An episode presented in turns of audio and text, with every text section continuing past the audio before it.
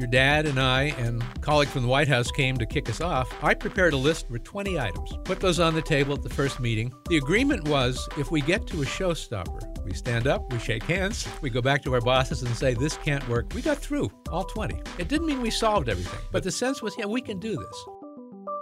Welcome to another episode of the Interesting People podcast. Today, I am joined by Bill Raub, PhD. Thank you so much for coming in, Bill. Well, thank you, Patrick. I wanted to ask you so, your background, you've done a whole bunch of stuff. You were the former head of NIH, right? I was the acting director of the NIH for a couple of years. I was the deputy director for a long period of time. I spent 25 years total at the National Institutes of Health, and about half of that time I was in the front office as a deputy director. Uh, what years did you start? What was the. I started with NIH in 1966. Really? And I was there until 1991. I think a lot of people hear NIH. What is the main focus of the National Institute of Health? Well, it's really to learn everything possible about the causes of disease and the basic functioning of our bodies, such that various forms of treatment, whether it's surgery, drugs, vaccines, can be developed that ideally will prevent those illnesses, but failing that, at least will help us manage them so we can have a reasonable quality of life while, say, we manage high blood pressure or something yeah. of that sort. Okay, so NIH doesn't only handle regulation, they handle research as well? Actually, NIH is not into regulation at all. Oh, really? NIH is there to advance knowledge. The regulatory responsibility for pharmaceuticals, that includes drugs and vaccines, is with the Food and Drug Administration. Now, they're both agencies within the Department of Health and Human Services, and they work closely together. But strictly speaking, NIH does not do regulations, with the exception of overseeing the protection of human subjects in clinical trials. It has a special responsibility there. They're not only the sponsor, but they tend to oversee to ensure that those subjects are not put at undue risk. There is proper informed consent, that they understand the risks and the benefits associated with being in whatever testing that is. With human test subjects, how much of after the research is done do people keep tabs? Or do they do check ins like five, ten years to make sure there isn't an extra side effect outside of what that is? Or It depends, of course, on the nature of the trial. But yes, for some, there'll be a long term follow up, as it's called, of those individuals just to ensure there aren't any delayed effects that weren't seen in the period of the trial. Somewhat more importantly, if the trial leads to the successful marketing of a new drug, one of the things that are part of the regulations for the Food and Drug Administration is the post marketing oversight. Those companies are often required to collect various types of data or even do additional studies while the drug is approved and out there on the market. So, being in radio, we do it, it's that stuff that the speed up voice goes through. Some of the side effects may include blah, blah, blah, blah, all that kind of stuff. So, that's one of the things that you guys keep track of? Or? Absolutely. How did you end up in NIH? What's the road to mm-hmm. that? Because I don't, you're not a doctor, right? You have a PhD. I have a PhD. I trained as a physiologist at the University of Pennsylvania. Physiologist means studying how living systems work. And in my case, it was what's called mammalian physiology, how humans and other mammalian animals yeah. uh, function. Did you ever look at whales? No, didn't look.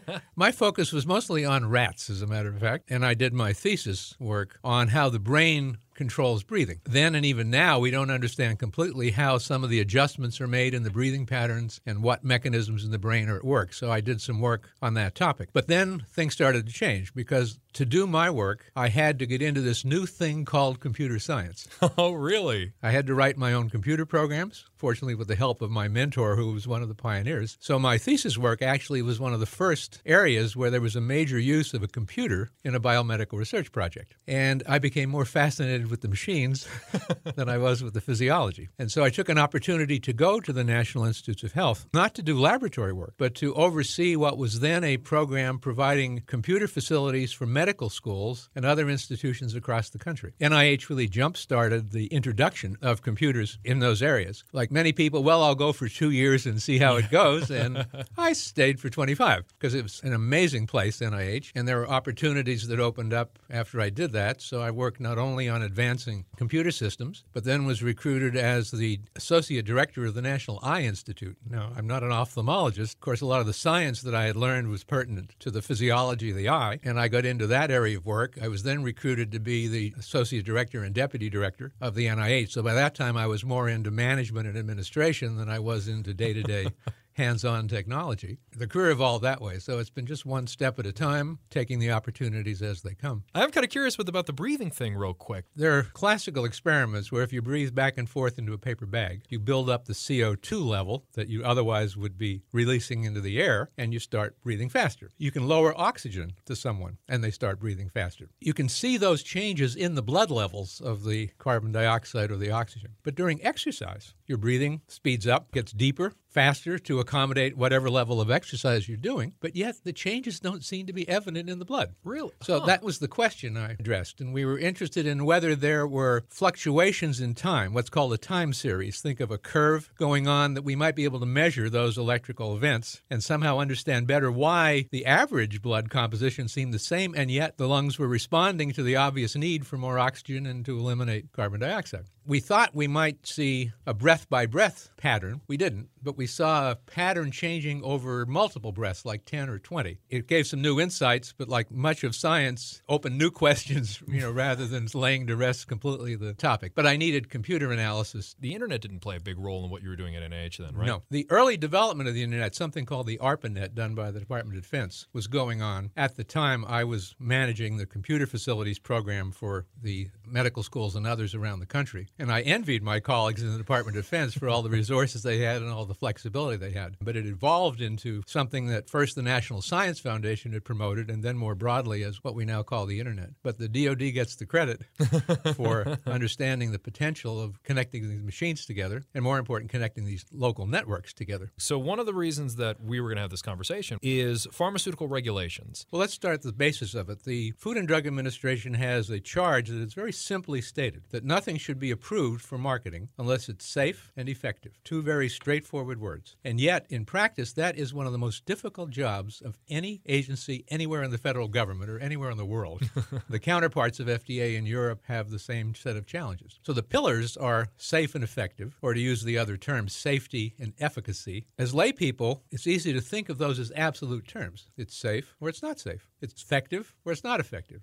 It works or it doesn't work. In reality, both of those are a spectrum of things. Probably nothing of a drug is totally safe, 100%. I don't know of any drug that only targets exactly what it's supposed to do and doesn't have some effect somewhere else. So, safety, it all depends. What are the side effects and how do they relate to the disease or other problem that's being treated? And it's a trade off, a risk and a benefit. By the same token, effectiveness can be a little bit or it can be a lot. And for some diseases or other disorders, a little bit is better than nothing. Helps the quality of life, even if it doesn't change the disease itself. But others, you look for the big win. An example of looking for the big win is with some standard infections. There's a bug, it's acute, that is, it's a one time thing. You treat it with an antibiotic, you kill the bugs, the infection is over. You expect the big win. And for many infections, you might tolerate, and many of us do, a little bit of upset stomach or something else as a side effect from the antibiotic because we know that this is temporary, but we're going to get rid of this infection. In other cases, people, for example, have serious motor disorders that have difficulty using their limbs, particularly walking, and there are a number of brain disorders, many of them rare diseases that cause this. Well, if those individuals could have increased mobility, if they could have the ability to walk unaided, that's not a cure, but it's a major improvement in the quality of life, and they might well put up with some side effects to gain that benefit. Probably the most dramatic, actually, is in cancer research. Many forms of advanced cancer, needless to say, are horrible. Some of the drugs, so called chemotherapy drugs, can kill those cancer cells, but they kill a lot of other cells too. Generally, the cancer cells are dividing rapidly, so a drug whose characteristic is to kill rapidly dividing cells will kill other cells in our body that normally are rapidly dividing, like cells that line our stomach, or the bone marrow, the cells that produce the red blood cells. For many people, in advanced cancer that's very painful, just debilitating them, if there's a prospect of what's called remission, silencing that cancer, It could be months, could be years. Everybody hopes it'll be permanently, but say five years, most people would take that in a heartbeat, are prepared to suffer a few months worth of the distressful hair loss, anemia, gastrointestinal upset to get that benefit. The efficacy is outweighing the kind of safety aspect in that. case. Exactly right. And it's something that the final decision is with the patient. Physicians will counsel and make recommendations, but people in the end have to decide will I accept these risks for the possibility of this benefit. And much of the progress in cancer research, especially where the death rates have been going down progressively, is not only because of the innovation of people in the scientific laboratories and the pharmaceutical companies and the physicians and nurses, but those patients who've made the decisions, who've provided kind of information and experience that allows people to refine the treatments and make them better. So those patients get an enormous amount of credit for dealing with that. We can go to another extreme, which is mm-hmm. vaccines. In the case of a vaccine, we want to prevent disease. We have a healthy person. So a major side effect of the vaccine is generally unacceptable in a healthy person. And so the vaccine companies struggle and FDA sets a very high bar for what acceptable safety level for a vaccine for the benefit of preventing a particular disease. For most of the vaccines you see advertised that are extremely effective for measles, mumps, especially mm-hmm. the childhood vaccines, there's a soreness around the injection site. For most people, that's quite tolerable. People hate injections, but on the whole, that's a small price to pay to be generally protected. Again, yeah. nothing's perfect, but there's excellent possibilities you'll never have that disease. Yeah. Older people, shingles, the bacterial pneumonia, these sorts of things, they're very effective and safe vaccines. We have this kind of distrust of vaccines in this country right now. Do you think it's a miscommunication of like side effects or any of that kind of stuff? I think there are some misunderstandings about it. If the expectation is you will never have any side effect, and especially if you don't think you're going to get that disease, then people tend to be very reluctant, even intolerant. When I was a child, measles and other things were so common that anything that was available that could prevent it would automatically be adopted because of the high levels of vaccination rates, there can be, let's say, childhood diseases. There can mm. be children in the community that aren't vaccinated, but they are reasonably safe because there isn't active that disease in the community itself. But measles, especially if it's imported into yeah. the community, there are all these vulnerable children. The vaccination of a large percentage of the population is what's called herd immunity, that so many people are protected that some people can get away with not being protected. But some of the difficulty in recent years is parents refusing the vaccines and putting too large a fraction of the children, and for some adults, too large a fraction of them, at risk, hoping the herd immunity is going to take care of it. But if there's any change in the population, then they're at serious risk of that disease. Always a challenge. But I keyed on this because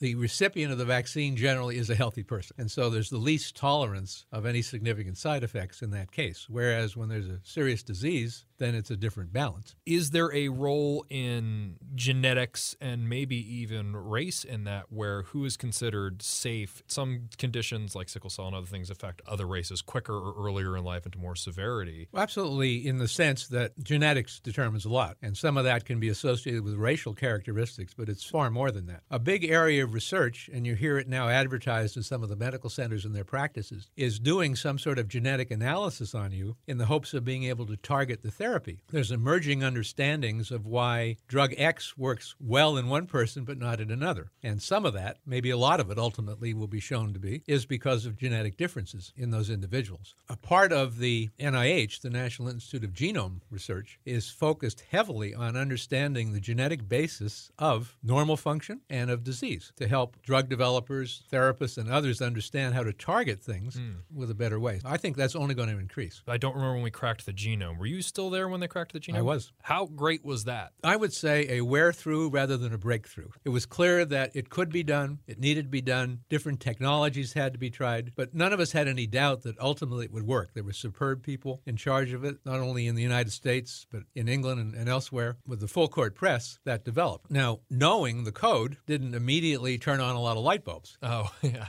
We now had a blueprint, but understanding how that blueprint related to normal function and to disease then set the new challenge, and that's what we're into now. In the years since I've been there, the technology for doing the sequencing has gotten better and better, faster, cheaper, and so this can begin to be tailored to people. And there's no doubt in my mind that as we go on, more and more of these things will have an understanding of the genetic basis, and therefore a way to say this drug is good, this vaccine is good for you, this one's better, this one you should stay away from. Earlier on, you said so it could go to market or marketing. Is that just a term for it can be advertised or it can be sold? Sold. The term market marketing means that it's approved and therefore can be sold. Now, every drug has associated with what's called the label. Label, for most of us, conjures up a little sticker of some yeah. kind. Label is really a pretty complicated set of documents, uh, you know, several sheets of paper. The heart of the labeling is what is this drug approved for? For example, it can be approved for the treatment of high blood pressure, but say not for the treatment of enlarged prostate, to take a male example. Now, doctors have the discretion, patient by patient, to use a drug for something other than what it's approved or labeled for. And that's called off label use. FDA has no intention of standing in the way of blocking the progress of medicine, but those are individual doctor patient decisions. If there were any situation where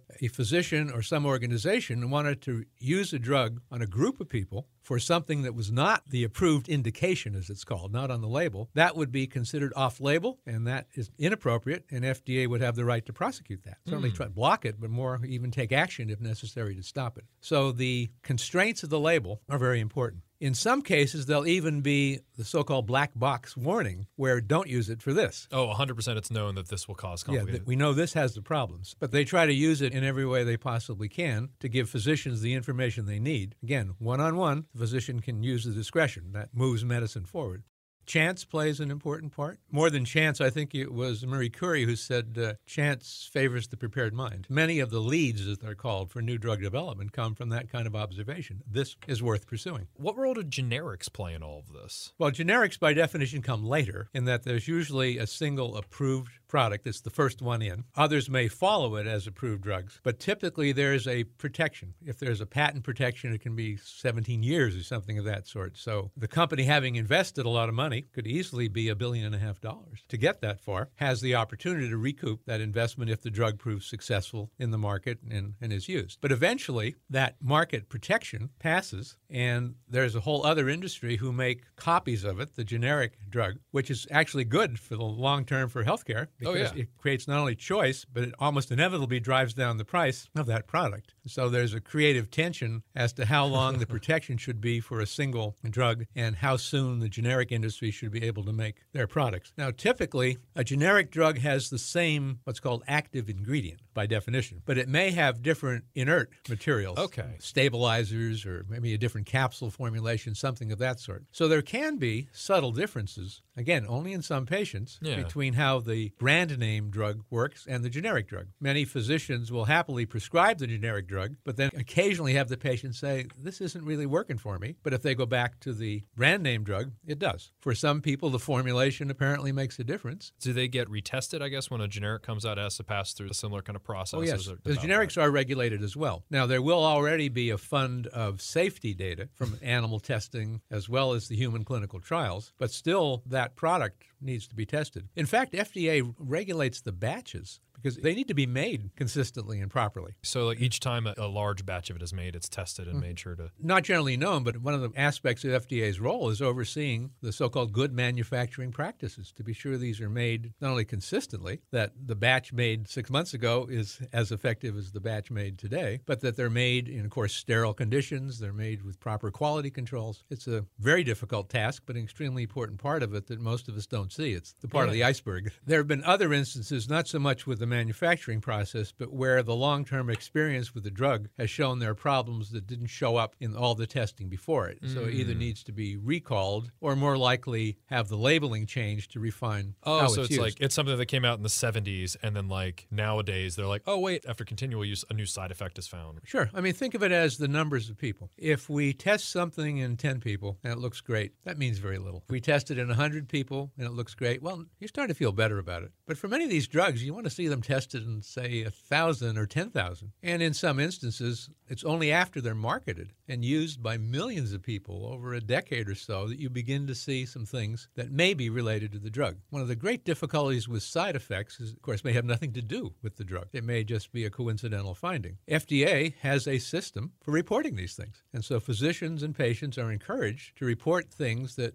are parent unintended side effects. They may or may not be. Yeah. But FDA dutifully compiles all these things, does the analyses, and once in a while finds that in a very large number of people, there's this small signal that says there's a problem with this drug, and they work hard to try to find why. I think almost certainly as we go on, it's going to be pinpointed as there's a genetic difference in this particular group of people, a rare you know, genetic condition. We didn't pick it up in a small trial, we pick it up in a huge number of subjects. So statistics Uh, what about the expiration dates on medicine? How serious are those? Each drug that's approved and each batch that's marketed has what's called the expiry. Now, this is done very conservatively. That doesn't mean the day after the expiry date it will no longer be effective. So they try to provide a margin of safety. Often, this is not a problem at all in the sense that usually when a drug is prescribed for us, the physician expects we're going to take it oh. right away. We're going to use it. And therefore, that's not an issue. What becomes an issue is drugs that aren't taken fully. Some sits on the shelf for a long period of time, maybe years. And there may not be a lot of data on that, but generally the prudence would be to say destroy those. And in fact, FDA has special recommendations of how those are to be discarded. You don't want them in the water supply. Yeah, I was sort of ask that because a lot of people flush stuff or any of that kind of thing. Is even the trash safe? One of the common recommendations is to mix them with coffee grounds. Really? Yeah, it'll absorb the drugs and basically keep it out of the groundwater or other things. So it's a major problem of Many health departments around the country will actually be willing to receive old expired medications, and they have various processes for destroying those. One of the challenges in emergency preparedness is having drugs available, readily available, to use when there's an emergency. So there is a entity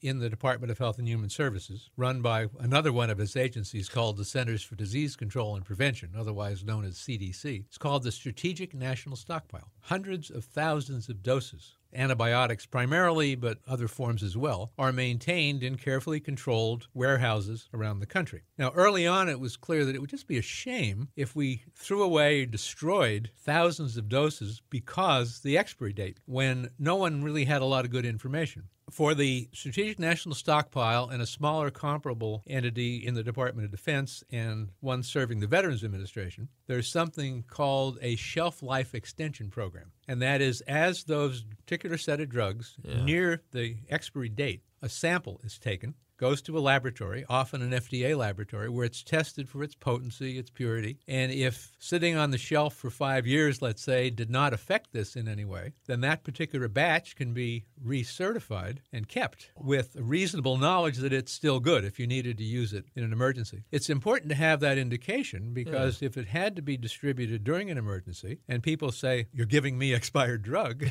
it's a conspiracy. Yeah. You can see that as a major public health crisis and confidence in the health system. So it's important to know that the drugs in this stockpile, if they need to be used in an emergency. So there's just a bunch of stuff where they're just constantly just changing the end date on that. Shelf life of vaccines can be harder because many of those have to be kept under refrigerated condition, and those are often not able to be extended and so many of those just need to be discarded. If a better treatment was found, do you guys just need to restock the entire stockpile? When that occurs, it's more a decision of the economics of it. Is it only a little bit better? yeah, In which case, let's not throw everything away. If it's materially better, then there'd be more likely be a staged acquisition of investing in the new material but not discarding the old material, being sure you have enough capacity to serve if you know that both work, you would try to use the better one. But if it's life and death situation, uh, you would use something that you know works. So when you started NIH and then from the close in 91, what were the biggest changes you saw in that process? Several major changes occurred. One is that to FDA's credit, it made it easier to interact. When the volume of activity was less, there was a tendency to have everything very much arm's length, to file the so called investigative new drug application on the hope that you were somewhere close to what FDA might expect to see. Over the years, without compromising their integrity or their ability at all, FDA has evolved a system for various pre submission conferences where they can get a better understanding of what people are thinking about. The potential applicant can understand better what FDA is expected. They're not saying anything in those conferences are we promise you this or that, yeah. but they're amazingly helpful. And that's evolved systematically over the years. I first saw it change with the emergence of the HIV AIDS, where there was a sense of national urgency that things had to move. And FDA went a long way for those kinds of interactions to help people stage how they might pursue these drugs development. It turned out that the first two drugs approved for the treatment of HIV AIDS came from the National Institutes of Health, from the internal laboratories at the NIH. So they were, even though a fellow agency, an applicant to the FDA as a medical school or pharmacy yeah. or pharmaceutical company or other would be. That's been a major improvement, and I give FDA a lot of credit for that. The other is they've done a lot over the years to prioritize what they look at. So it's no longer get in line and go through the queue. If there's a treatment or prospective treatment for a rare disease that has nothing yeah. or little, that can get to the head of the queue fairly quick. Whereas if it's the eighth or ninth possible treatment for something. They certainly won't ignore it, but that will get likely less priority in the queue for resources and time and attention than something for a rare disease or for a child's disease. A similar thing is true for what are called new molecular entities meaning a compound that is unlike anything else used. So, if we take, say, the treatment of high blood pressure, there are many different drugs that work differently for the treatment of high blood pressure. And if one to emerge that was a different kind of molecule, a different structure than anything else, and worked a different way, if that looked promising, that would get a lot of attention because it would not only add to the number of treatments, but it would expand the range. And again, give the physicians the ability to say, well, I think this will work better for you than this other. So choice is a very important factor. After NIH, because we talked about your past, where did you go after that and how have you been keeping tabs okay, on it? Okay, well, from NIH, I went to the White House Science Office and spent a year there working on a variety of projects. Was that during uh, Bush 1 or Clinton? That was during the end of Bush 1. It was the last year. I was planning to come back to the Department of Health and Human Services in some capacity, either NIH or elsewhere. But then I was recruited as the science advisor to the administrator of the Environmental Protection Agency. And it just seemed like an interesting challenge, something very different than anything I'd done. And from a scientific point of view, it was wonderful because almost any area of science, other than maybe particle physics and astronomy, gets involved in, in regulation of the environment. There are health issues, there are groundwater protection, all manner of things. And so I really enjoyed the challenge. And I was there for three years of being the science advisor to the administrator there. I was then recruited back to Health and Human Services as the science advisor to the secretary. That was then Secretary Shalala, I stayed on for the remainder of her term and two more secretaries. So I served three secretaries altogether. And so I retired in 2009. And it was mostly because 42 and a half years, I certainly could have stayed on, but I thought there might be other challenges. And there's a maxim that says retire into health rather than retire into illness. There and you I, go. I was doing well, feeling good. and it was an opportunity to explore other things. During my work in the last decade or so at Health and Human Services as science advisor, the issues of bioterrorism emerged. And so I became one of the handful of people there building up the capability to deal with these biological threats. And it's how, among other things, I got to know colleagues in the United States Postal Service. That's how you ran into my father. yeah, because we had a, the White House posed a challenge to us that some of us had thought of before, but we had never acted on it. That if drugs needed to get to virtually everybody in a community really quickly, how would you do it? Now, the standard model that has many virtues is what's called the point of dispensing. Health department would set up multiple points, like little clinics, temporary things. They might be in a shopping center or they might be in a school where people would come, ideally see a nurse or a physician, and get a drug and try to avoid prescribing the wrong drug. So it's a wonderful model. Its main downside is the logistics. If things had to move quickly, imagine all the population of Frederick, Maryland Yeah. converging on a small number of places, what that would be to traffic and the chaotic atmosphere. And not that that model should be abandoned. That's the heart of response. But the question came up, could it be better? Or could there be something that would on the front end that would facilitate it? So a number of us thought about, well, could the letter carriers do it? People could stay home, have it delivered to them. But it was a colleague in the White House at the time, in the National Security Council, who called your father and me. We hadn't met each other at that time, and said, Do you think this would work? So neither of us were sure. The Postmaster General then took the initiative, contacted the heads of the two unions that represent the letter carriers. There's a urban carriers and rural carriers. That relationship was great. Those two unions said, well, let's explore it. So they appointed a team of negotiators. Your dad and I and a colleague from the White House came to kick us off. We met one day a week for six weeks. I prepared a list of things. There were 20 items that we needed to work through. Put those on the table at the first meeting, and everybody said, well, this seems reasonable. Yeah, let's work from this until we Uh, see something different. The agreement was if we get to a showstopper, we stand up, we shake hands, Oh, we go back to our bosses and say, this can't work for the following reason. We got through all 20. It didn't mean we solved everything, but the sense was, yeah, we can do this. And the letter carriers union representatives were magnificent. I wasn't sure how to appeal to them. This is not in their job description. They would be potentially putting themselves at risk if there were a spraying of some bug over a community. They'd be out in it. It might be fine. It might be a hot zone. So, how do you tell these people, oh, why don't you volunteer to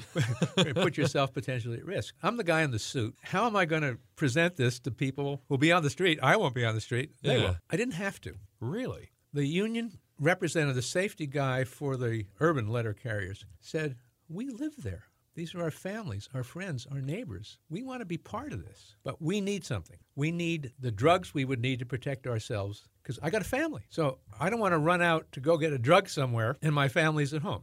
Street smart, perfect logic. Now, I had thought Yeah. that too, but I didn't expect these guys to propose it.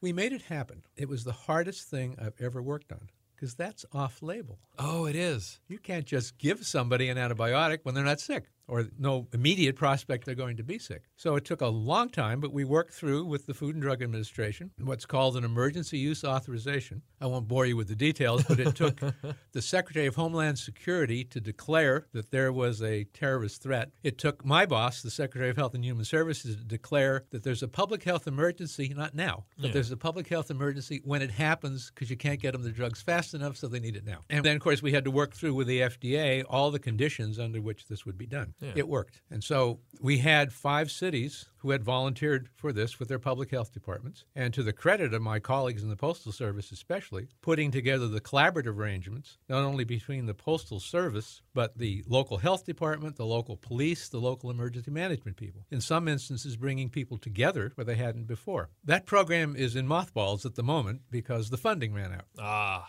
but it mm-hmm. was a successful demonstration that mm-hmm. this could be done. My belief remains that we as a nation need that kind of protection, but it's Yeah. not the mission of the people who buy stamps Yeah. to pay for that. So it needs to be funded in some appropriate way by the public health authorities. And I understand the trade offs of how much would you spend on this and how much invest in the search for a new vaccine. But I tell that example because not only of the initiative and the public spiritedness of my postal colleagues, especially the carriers in, in the street, but also the formidable difficulty of off label. It's not that FDA didn't care, but it has statutes. It's subject to its own regulations and rules of how it can operate, and it simply did not have the discretion to say, oh, that's fine, go and do it. So we worked through all the legal niceties of that. And so it gave me a really deep appreciation of the task they have and, and how difficult the regulations can be. that's incredible. Is that the last big project you worked on, or Last major project I worked on before retiring, but then that led to after I retired, the Postmaster General and others said, Well, would you be interested in being a consultant on public health issues? So to this day, I continue on an as needed basis, mostly on issues of terrorism and suspicious mail, as we call it. Unfortunately, the mail can be a medium for nasty things. we're in the Fort Detrick area, so I think everyone thinks of that. Exactly. And many things that are harmful will get mailed not with malicious intent, but by accident. The young man who thought his uncle needed a bottle of mercury for some project. Oh no! So he, he just put a bottle in a Letter. loose package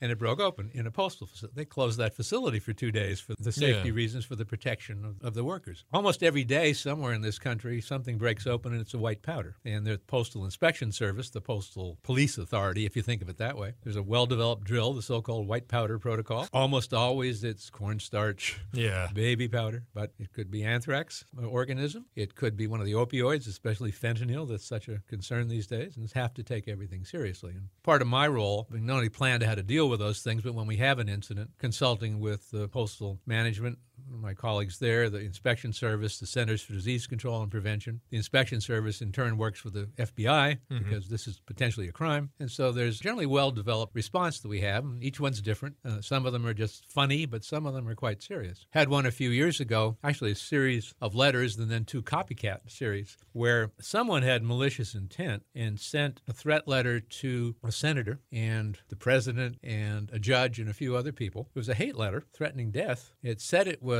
ricin. Ricin is a deadly poison. What it was is castor beans, which are the source of ricin. It's a rather attractive plant, by the way, of the castor bean. And you can get the seeds without no difficulty on the through the internet. He put these beans and the death threat letter in several of these envelopes. Well, as they went through the postal processing, which is highly automated these days, they get crushed. So beans get turned into a granular mix of things. Your dad likes to say, We've got the best food processors in town. So when these arrived, fortunately, in the case of the Senate especially, they already have security procedures. So it's not that the senators are opening their own mail. It's actually a facility under special conditions. And when you dump out this granular powder, you don't know what it is, and you see a hate letter, this is a crime. In that particular instance, the people responding did what they should. They saw the problem. They called in the local law enforcement people, which happened to be the Capitol Police. They had some quick tests available. Many of my lab colleagues disparage the quick tests because they're not as good, anywhere near as good good as a laboratory testing, but it gives you some indication. In this case, they tested and got a positive for ricin, then they got a negative for ricin, and then they got an inconclusive. But it wasn't clear which of those it was. One kit was expired, that, you know, that sort of thing. Yeah. And they called in the FBI, and the FBI arranged for further testing. Well, the happy news there was it turned out, yes, it was ricin, but it was ricin as the natural constituent of a castor bean. So a percentage so low that it couldn't possibly be any life threatening thing. If somebody ate a lot of this stuff, you'd probably have an upset stomach, but it wasn't going to kill anybody. But there was no way to know with the initial testing whether that was refined ricin that could kill instantly or just the natural. Our life got complicated because the Senate staffers then briefed the Senate majority leader at the time. They told him ricin had been found. Oh. Well, in fairness to him, he didn't know, so he said ricin was found. The press at this press conference were not science press, they were political. So they turned to Google. Ricin, one of the most deadly poisons known. Well, that set off alarm bells. We in the Postal Service didn't even know about it at the time, so we were behind the eight ball to start. That set of letters got resolved. That particular individual ended up in jail. But then we had two copycat sets months later, one out of Texas and one out of the state of Washington, I believe, where somebody had read about that and that seemed like a good idea. Again, no one Yeah. got hurt, nobody died. Yeah. No, I, I'm, But I'm yet- remembering the story now that you're talking about it, reading about that in the paper. And of course, the postal workers, especially the people in processing, are sensitive to it because in 2001, when the anthrax organism was contained in a spore form in the letters, two postal workers in Washington, D.C. died because of the heavy exposure they hmm. had to that. So, postal and the rest of us Oh, take, yeah. take this very seriously. What role do those epidemics play into that? Like when we had the, the Ebola outbreak like a year or two ago, and that kind of does that boost up Ebola research or Well, certainly, to use your example, the Ebola epidemic in, in Africa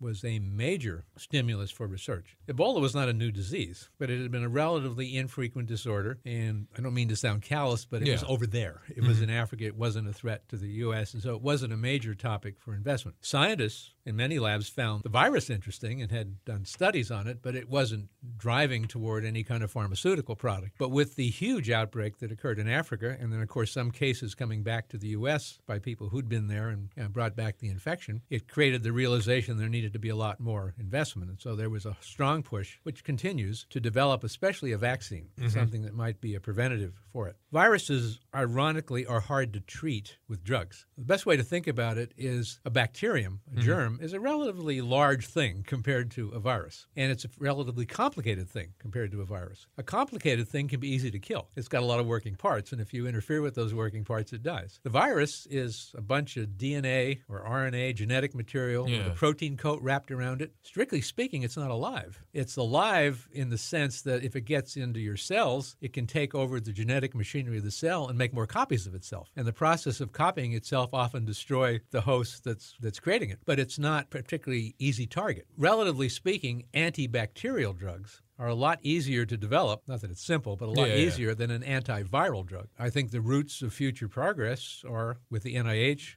with the major medical centers around the country, certainly with the infectious disease lab here at Fort Detrick, is world class of being able to get those kinds of insights that will lead to the drug development and a new area of regulation. Then. it goes on and on. Well, thank you so much for talking to me. I end every interview with the exact same question. And you, I'm actually kind of curious where this is going to go. What has you excited? I'm excited about the prospects for things. Uh, what drives the NIH, what drives many of us to enter science, is there are things that we know we don't know.